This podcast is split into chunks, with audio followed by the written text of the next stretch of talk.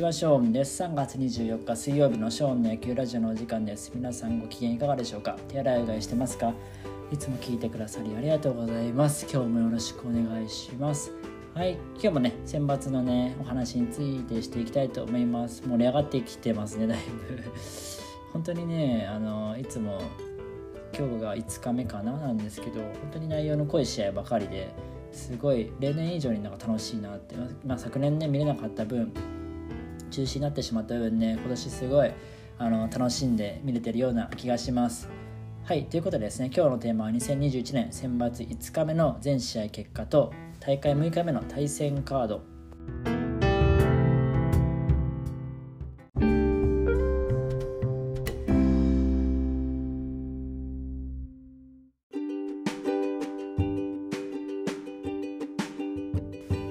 いということで、まあ、今日のねあの全試合5日目の全試合の結果と明日のね大会6日目の対戦カードを紹介していこうと思います。たった今ね今日の第3試合が終わったばっかりでして急いでこう編集とか、えー、終えて今出してるような状況。本当に試合となんか同一進行で、あのー、原稿というかあのお話しすることはあ記事をねあの書いてたんですけれども本当にたった今ね終わりました。6時15分ぐらいに終わったんですよね。終わりましてっていうことで、まあ、第1試合から第3試合までまたお話ししていこうと思います。で今日の第1試合はですね、えーと、東海大あ東京東京大会覇者の、えーと、東海大菅生と,、えーと、四国大会準優勝の聖カタリナの対決でしたね。この試合でしたね。東京と愛媛の対戦です。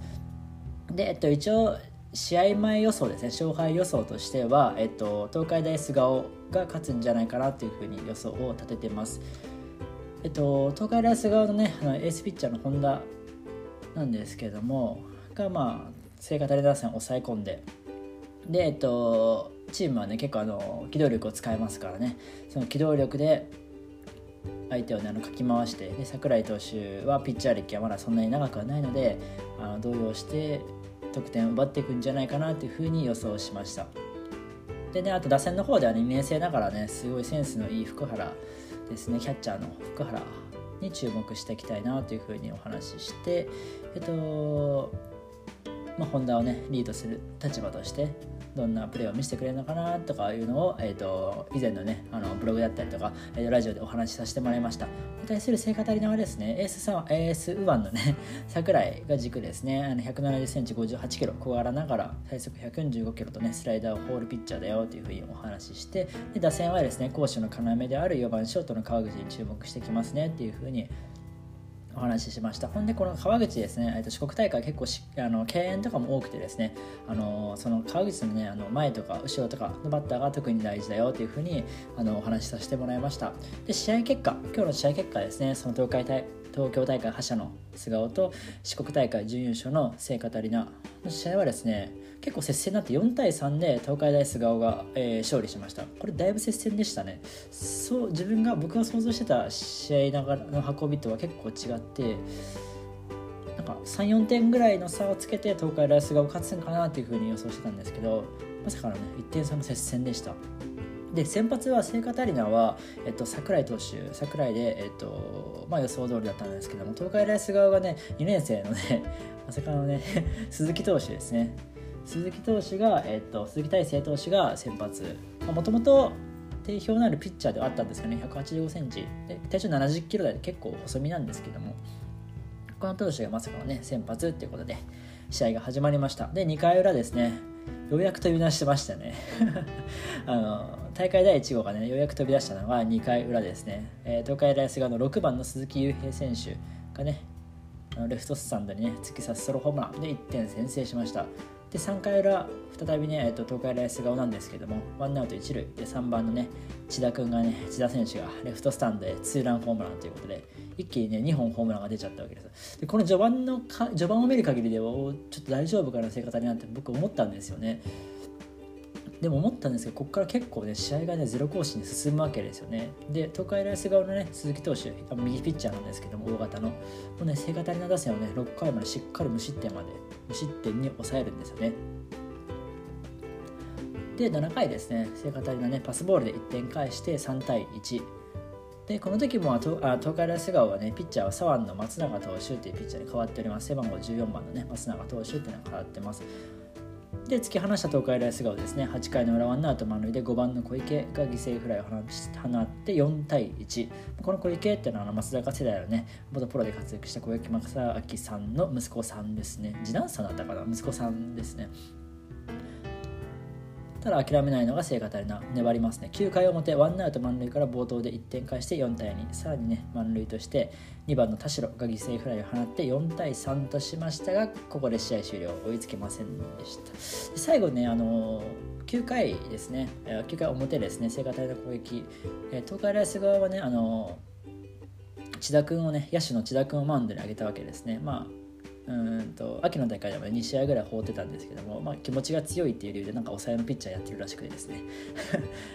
結構千田君も飲まれかけたんですけどねワイルドピッチとかうんとね、バッターの背中にボール行くとかただなんとか立て直してさすが気持ちの強さあるなと思いながら見させてもらいました。結局ですねあのエースのね本田君は登板せずになんか肩の違和感があるみたいなことを試合後の談話でね監督さんがお話ししてまして、えっと、登板回避したよっていうことだったみたいです。はい4対3でね、えー、聖火タリナを下して東海大菅生が2回戦に進出しております。はい続きまして第2試合ですね。第2試合は宮城の、えー、東北大会準優勝の柴田と,、えーと、近畿大会ベスト4の京都国際との試合です。えっ、ー、とですねこの試合はですね一応僕の方では柴田が接戦で、えーと京都国際を下すんじゃないかなというふうに予想を立てておりました。まあ、全てはね絶対的エースのね八木投手の投球にかかっているというふうでまあ秋季大会でね全11試合中 10, 10試合に先発してるね 八木投手なんですよね。その中で7完投してますからね。もう彼が降板したらもう、うん、かなり厳しいよっていうお話はしてきましたね。はい。でえっと京都国際はですねレギュラーに新2年生が4人ですかね。並ぶ、えー、布陣でエースピッチャーの、えー、と右のね平野君と,、えー、っと左腕のね森下君と。でこの2人がね、えっと、2年生ながら、えっと、二刀流でチームの主軸でということで2人が、二刀流が2人いるようなチーム。結構不思議なチームというか珍しいチームだなというふうに思っております。こんな感じで試合が始まりました。結果から申し上げますと、えっと、延長までまたもつれ込みました。今大会多いですね延長が。で延長10回で試合が決まりまして5対4で京都国際が、え勝利しております。で先発はね京都国際が森下で、えーと、柴田が八木ですね。で結局この試合、えーと、八木君がねまたしっかり完投して、えーと、京都国際はね、えーと、得意の系統ですね森下から平野への得意の系統で延長戦を制しております。で僕があの多分試合前にキーマンに挙げてた、あのー、柴田のあんと吾妻君と八木君あと京都国際は武田君かな？挙げてたんですけども武田君がねあの1番ショートでスタメン出場してまして4番で来るかなと思ったんですけど1番ショートで来てました。でその武田君がねタイムリータイムリースリーベースで3打点上げてるんですよね。すごいやっぱりバッティングいいなと思いながら見させてもらいました。で吾妻君も非常に想像以上にいいバッターでしたね。結構スラッとした感じなんですけどもあのしっかりボール叩いてゴロ打ってあの内野安打とかで出塁できるようなタイプのバッターでちゃんと自分の役割をあの分かってらっしゃるようなあのバッターだなというふうに思いました。きっちりねあの盗塁もね一つ決めてもらってあのチームのねあの得点に絡んだ活躍ができてたんじゃないかなというふうに思っております。はい、続きまして、えー、っと第3試合ですね。さす、うん、たたった今終わった第3試合。ほやほやでございます、えー、関東大会準優勝のね茨城上層学院と北市園大会覇者のね、えー、福井の敦賀気比の対戦です。でこの試合はですね上層学院が勝つんじゃないかなというふうに試合前予想はしておりましたがまさかの延長戦まさかって言ったら失礼か。延長戦までもつれ込みましたね。僕は結構上層学院がねうんまあ、4点ぐらいの差をつけて勝つんじゃないかなというふうに9回までね思ってたんですけども、まあ、延長13回まで行きまして結構ね延長戦までであの選抜初の、ね、タイブレークっていうのに、ね、なりましてで照明もついてで外野の審判もついてっていうことで結構大掛かりなあのいい試合本当にいい試合になりましたね。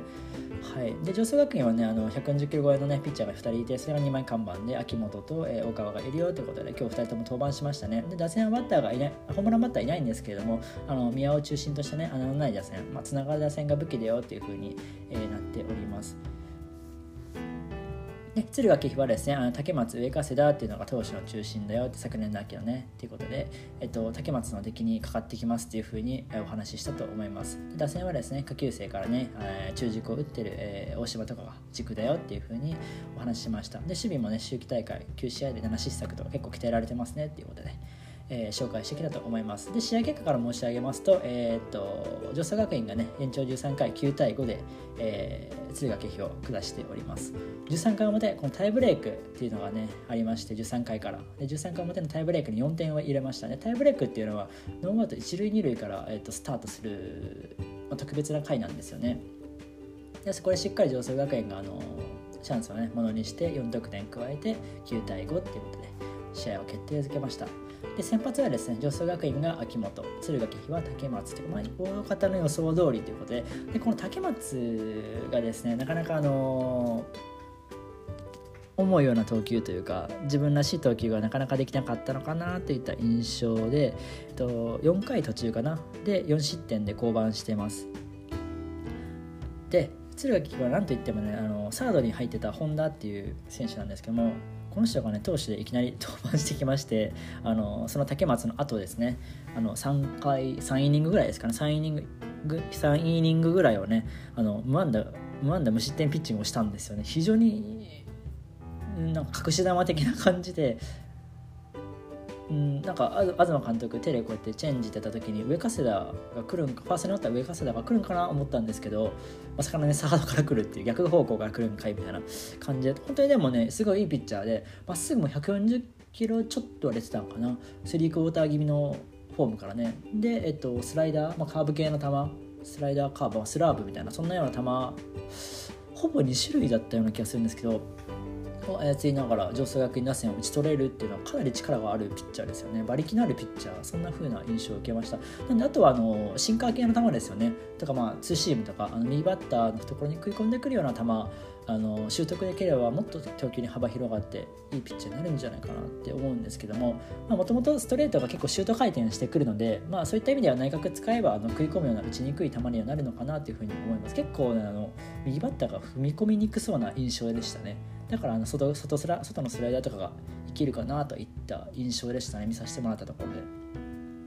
なんでこれはあの敦賀気比にとっては本当に夏に向けてのいい収穫になったんじゃないかなというふうに思います。結局あのホンダの後は上加世田が投げて、えーと、またホンダにスイッチ。上加世田ダイソーで交代したのでまたホンダにスイッチして結局ホンダはまあ打たれちゃったんですけどもタイブレークで。タイブレークまではしっかり4イニングかな。無失点であの粘って踏ん張って。でちょっと球数もね100球超えてきてたので、えっとまあ、疲れもあったと思うのでただこれはすごいいい経験ですよね。選抜でまず甲子園経験してねまた夏にもし戻ってきたらね結構落ち着いてプレーできるんじゃないかなというふうに思うのでまあ東監督の期待と、まあ、親心とかそういうのもあの含めた背負ったあの試合だったんじゃないかなというふうに思います。勝った上層学園はまあさすがというかうん多分思ってた展開とは違ったとは思うんですけれどもただその中でのこの延長をねしかも13回タイブレーク経験できた経験値っていうのは今後の多分甲子園の戦いでね生かされるというか、あのー、必ずプラスになってくると思うのででしっかり秋元から大川っていうこのねあの系統っていうのもまあ、できたっていうことでね2人で秋元は7イニング大川は6イニング投げて結構投げましたけどね先発ばりに大川は投げてましたけどいい経験かなというふうに思います。まあ、秋元投手結構あのデッドボールが今日4つかな。4つあって連続でしかも結構デッドボールとあとバッターの頭部にもデッドボール当ててるんですけども、まあ、この辺り多分賛否両論あるとは思うんですけども彼普段だったら多分本調子だとそういうのはあんまりなくてフォアボールも今日4つ与えてるんですよね。もともとコントロールがいいタイプのピッチャーでで敦賀気比打線となると多分内角使ってこないと抑えれないような強力打線なんですよねやっぱり。そこはやっぱり一番女装学院側も分かってると思うのでまあ致し方ない結果なのかなとか個人的にはあの思っております。またあの修正して、えー、2回戦ですかね。明日の、えー、1回戦最後の試合、えー、に勝った勝者との試合であの生かしてほしいなというふうに思います。とにかくね秋元投手あと大川投手もね非常にストレートの馬力がねありましたさすがにあさすまあいいピッチングでしたね、さすがって感じですね。本当に10のあの秋元、5の大川です。あの朝ね、あのラジオで話したように、そんな感じのピッチングが2人ともできてたんじゃないかなというふうに思います。あと、秋元、秋元のあのバッティングが非常に良くてですね、逆にそこにあのすごい期待しちゃうところはありましたね。タイブレークでも結局あのいきなりタイムリー放ってましたからね一塁二塁でそういうところであのすごいセンスを感じるなと思いました結構なんか打つ打つ気ないというか なんかあんま打てなさそうな表情というかなんかね感じの、あの立ち振る舞いというかなんですけどねしっかりバット振ってヘッド残してスライダー外スラをねセンターまでポトンと落としたりとか本当にセンス感じる選手でねうんすごいいい選手かなっていうふうに思いました2人ともね夏になって150キロぐらい掘ってるんじゃないかなと思いながら、まあ、期待を込めてねこの後も見ていきたいなというふうに思います。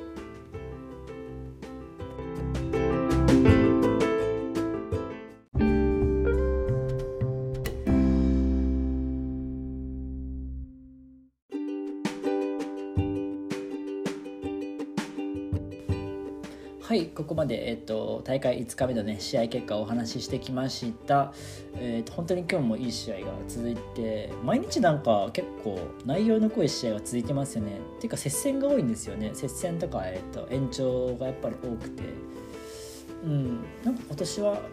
そういう年なのかな。今までこんな年あったかな。僕も、うん、そんなまだ長生きしてないので分からんですけど。でも1点差とか、うん、2点差とかロスあロスコアのゲームとか非常に多いなっていった印象ですよね。ホームランも今日ねやっと出ましたし、ね、また明日以降ホームランとかね期待していきたいなとか思いながらもねどんな試合になるか楽しみです。ということでね大会6日目明日大会6日目です。の対戦カードお話ししていきたいと思います。で明日一応合計3試合予定されています。で、えっと、1回戦が最後の1回戦ですね。が1試合と、えっと、2回戦に入りますその後。2回戦が2試合の計3試合です。で、えっと、最後のね、えー、1回戦はですね第1試合ですね。東海大会覇者の愛知の中京大中京と関東大会ベスト4の仙台松戸高校との試合ですね、まあ、これも非常に注目試合ではありますけど、まあ、両チームともあの好投手がね在籍しているようなそんな印象ではありますよね。中京大中京はねもう言わずと知れましたねエースのね黒柳投手がいますし黒柳投手はね、まあ、小僧の選手小僧の芝海山の小園健太まではいかないですけどでも好投手その時点ぐらいに名前が出るぐらいの好投手ですよね。そうなんですよ150キロ超える速球とスライダーチェンジアップの変化球を交えてですね。奪三振率はね昨年秋の奪三振率は10を超えてるんですよね。非常にあの関東能力もまあまあ高いようなピッチャーで、まあ、どこまで彼がね投げ切れるかっていうのは非常に大事ですね。昨年秋の公式戦は10試合に登板して防御率が0.72です。で投球回数49回3分の2を投げて奪三振は60個を記録しているということで49イニングを投げて四死球も10ってことでコントロールも非常にいいんですよね。彼がね打ち崩されるところっていうのはなかなか想像ができないという感じですよね。で打線はですね長打力はないんですけれどもチーム打率3割4分5厘から分かるようにつながる打線が持ち味です。1番のね細江が打率5割を超えていまして出塁することでチームに勢いをもたらすことができるでしょう。クリーンナップもね安定した活躍を見せておりまして横江はよりね長打が出るとさらに厚みが増してくるだろうということですね。東海大会では結構効率よく得点ができてたので相手のね好投手のね専大松の深沢投手に対してもいつも通りの攻めをしていきたいっていうかいつも通りの攻めができればまあそんなに苦なくうんと得点はできるんじゃないかなというふうに思っております。ただですね、えっと、東海大会の決勝でね4失策してしまった守備陣がちょっと課題なので一冬越えてねどこまであの鍛えられているかっていうのが注目ポイントですよね。で、えっと、中華大中京のねキーマンとしては細江選手を挙げてます。一番おそらく一番打ってくるかなと思うんですけども。うん、公式戦で5割を超える打率を記録したね細井選手がまずリードオフマンとしてしっかり出塁できるかどうかで大きく変わってくると。やっぱ先制した方がねあの有利というか相手にねプレッシャー与えれますからね。そのままの勢いでいってほしいと思います。で対するね関東大会のねえっと、ベスト4のね、仙台松戸の方はですね、えっと、好投手のね、深澤投手が、えっと、打撃の方では主戦です。で抜群のコントロールが武器なんですよねで自滅をしないタイプなんですけれども、えーと、東海あ 関東大会のね県大高崎戦では4本塁打に沈みましたまあ球にめちゃめちゃ力があるわけではないので、えーと、さらにその中でもねコントロールを細分化させて、あの、鋭いところをねこうついていくっていうピッチングがまあ必要とされるかなっていう感じですね。で、えっと、中軸はですね、打線の方ですね、中軸はですね、高打率を記録しているんですけども、課題はまあ長打長打力かなというふうに思ってます。でさっきお話ししたあの県内高崎ね関東大会準決勝で対戦した県内高崎戦では2対9と,、えっと打力の差を痛感しております2対9で敗北して打力の差をねちょっと痛感しております中心となってくるのが昨年秋のねチームナンバーワンの打点を挙げた4番の吉岡ですね。彼の前にランナーを置けるかが重要となります。このバッターはかなり注目されているバッターですね。非常に好打者ですよね。秋の大会4割超えで、えーと、ホームランも放っていて、えーと、と10打点以上マークしているよというバッターです。結構打順変更秋に比べて打順変更というのもありえるみたいなので、まあ、この投手のね黒柳投手に対してどのような采配をしてくるかっていうのも注目していきたいと思います。で仙台松戸の方はキーマンとしてその吉岡選手吉岡を挙げております。はいこれが1回戦最後の試合で第2試合はもう2回戦になります。神戸国際大付兵庫のね神戸国際大付と宮城の仙台育英のね試合でこれもなかなかいい試合ですね。ああとすみません、えーと、1回戦最後の先ほどの試合はですね中京大中京が一応勝つんじゃないかなというふうに予想しております。よろしくお願いします。で、えっ、と、2回戦ね。えっ、と仙台2回戦はね仙台育英がねこうあ神戸国際大付をね下すんじゃないかなというふうに予想しております。はい。で初初戦のね北海戦ではですね神戸国際大付ですね。初戦の北海戦では、えっ、と北海のね好投手の木村をね攻略してサヨナラ勝ちを収めました。対する仙台育英はですね明徳義塾戦で古川伊藤の完封リレーで、えー、ロースコアで、ね、1対0で勝利しております。ともにね、えっと、1点差をね接戦をものにしてきていますのでこの試合も投手力が鍵となるというふうに僕は踏んでおります。で神戸国際大付は1回戦でエースの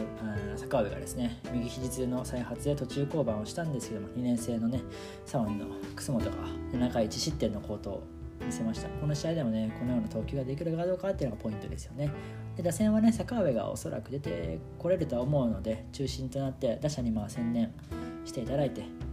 打つ方でちょっと活躍を期待したいなというふうに思います。対する仙台育英育英はですね明徳塾打線をねわずか1安打に抑えて完封リレーで勝利したようにねピッチャーの厚さはね層の厚さは健在です。でバッティングの方でもですね実はですね明徳塾のね好投手のね白木投手から10安打をね打ってるんですよね。ただ白木投手はね要所を締めることが非常にうまいのであの1得点1失点でしのいなんですけれども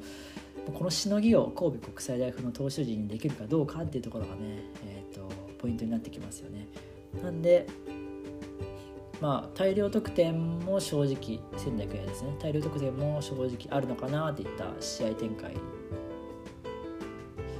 僕は予想してはいますね。はい続きまして第3試合。第3試合はですね、えっと、群馬の県内高崎と奈良の天理ですね。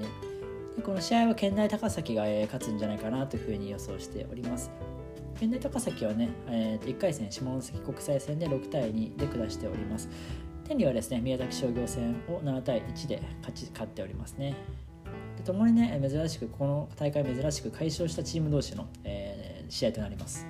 で県内高崎は1回戦で2失点完投したエース高松の他に昨年秋公式戦でエース格の活躍をした野中怪我から復帰した元エースの今中など投手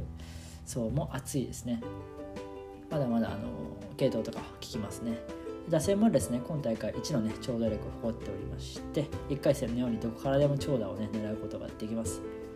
ただね1回戦ではね1番から3番がね無安打に終わってしまったのでノーヒットにね終わってしまったのでこの辺りのね出塁によって試合が大きく変わってくるのかなと思います。対する天理はですね1回戦ではスコア以上に苦しんでいた印象でですね。終盤のね78回に計5得点をね、えー、追加して、まあ、突き放したんですけれどもエースの達はですね9回1失点完投してはいるんですけど160球をね用意してしまってストレートがねちょっと高めに浮いている印象がありましたね。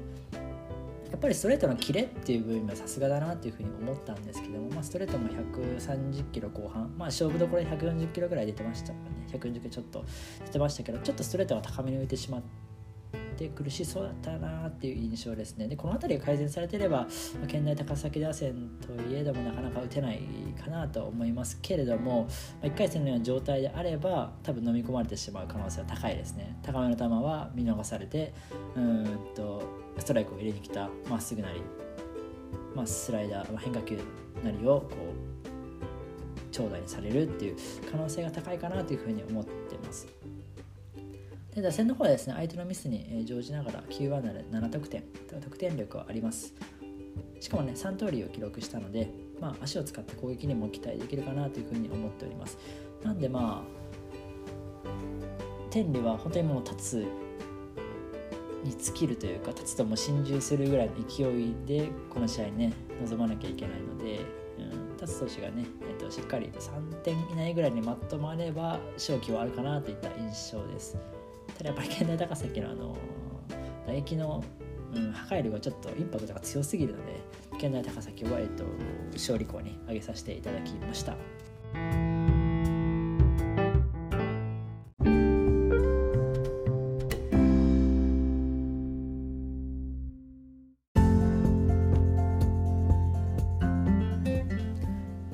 はいここまで2021年選抜5日目の全試合結果と明日の選抜対戦カードについて6日目ですねについてお話ししました。続いては明日なりのコーナーです。明日なりとは明日は何の日の略のことで明日の記念日などを発信していくコーナーです。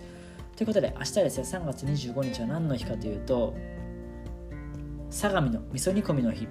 ということでめちゃめちゃどうでもいいかもしれませんが大事です。相模ってあのうんと、チェーン店あの和食和食でいいのかな？和食チェーン店の相模ですよね。の、まあ、味噌煮込みの日だよということで、まあ、これもこれは語呂語呂合わせなんですけども味噌煮込みのえっとみの3で味噌煮煮込みの2の2で煮込みのこの5みたいな。325っていうあの語呂合わせにちなんで相模チェーンがねえっと明日25日に記念日を制定しています。皆さんは味噌煮込みは好きですか？味噌煮込みうどん。ちょっと麺が硬かったりするんですけども愛知県のあのあれです名物というか愛知県とか名古屋か。名古屋の名物料理ですよね。結構好き嫌い分かれるんですけど、ね、普通のうどんだったら美味しいですけどあの味噌煮込みのうどんって硬いあのちょっと芯があるような麺をねあえて使ってることもあったりするのでその辺りは多分好き嫌い分かれちゃうのかなと思う。僕は好きなすごい好きなんですけど冬とかに温まるしいいですよね。でねそれにあで っていうかでえっと味噌煮込みシリーズは非常に煮込みシリーズか。味噌煮込みシリーズは言いにくいな。煮込みシリーズは非常に人気メニューみたいなんですよね相模の中でやっぱり。だからいろんな味うんと例えばパクチーと四川風味噌煮込みとか豚キムチ味噌煮込みとかいろいろな味がこう出てるみたいですね。皆さんも相模に行ってみたらぜひあの期間限定の味噌煮込みとか頼んでみてください。僕味噌煮込みとね一緒にねカツ丼とか丼物も一緒に食べちゃってがっつりねいっちゃうのがすごい好きです。皆さんは何が好きですか？ちなみに相模の、あのー、手羽先。手羽先めちゃくちゃ美味しいですからね。なんか金賞受賞とかで書いてあるんですけど本当にねパリッとしてね中がなんかふわっとしててパリふわな感じでめちゃめちゃ美味しいので皆さんもね是非相模に行った際は食べてみてください。僕は回し物ではありません。はい普段はショーンの野球シリーズということでラジオの他にブログ、ツイッター、YouTube を行っております。気になった方は説明欄をチェックしてみてください。ご視聴ありがとうございました。またお会いしましょう。バイバイ。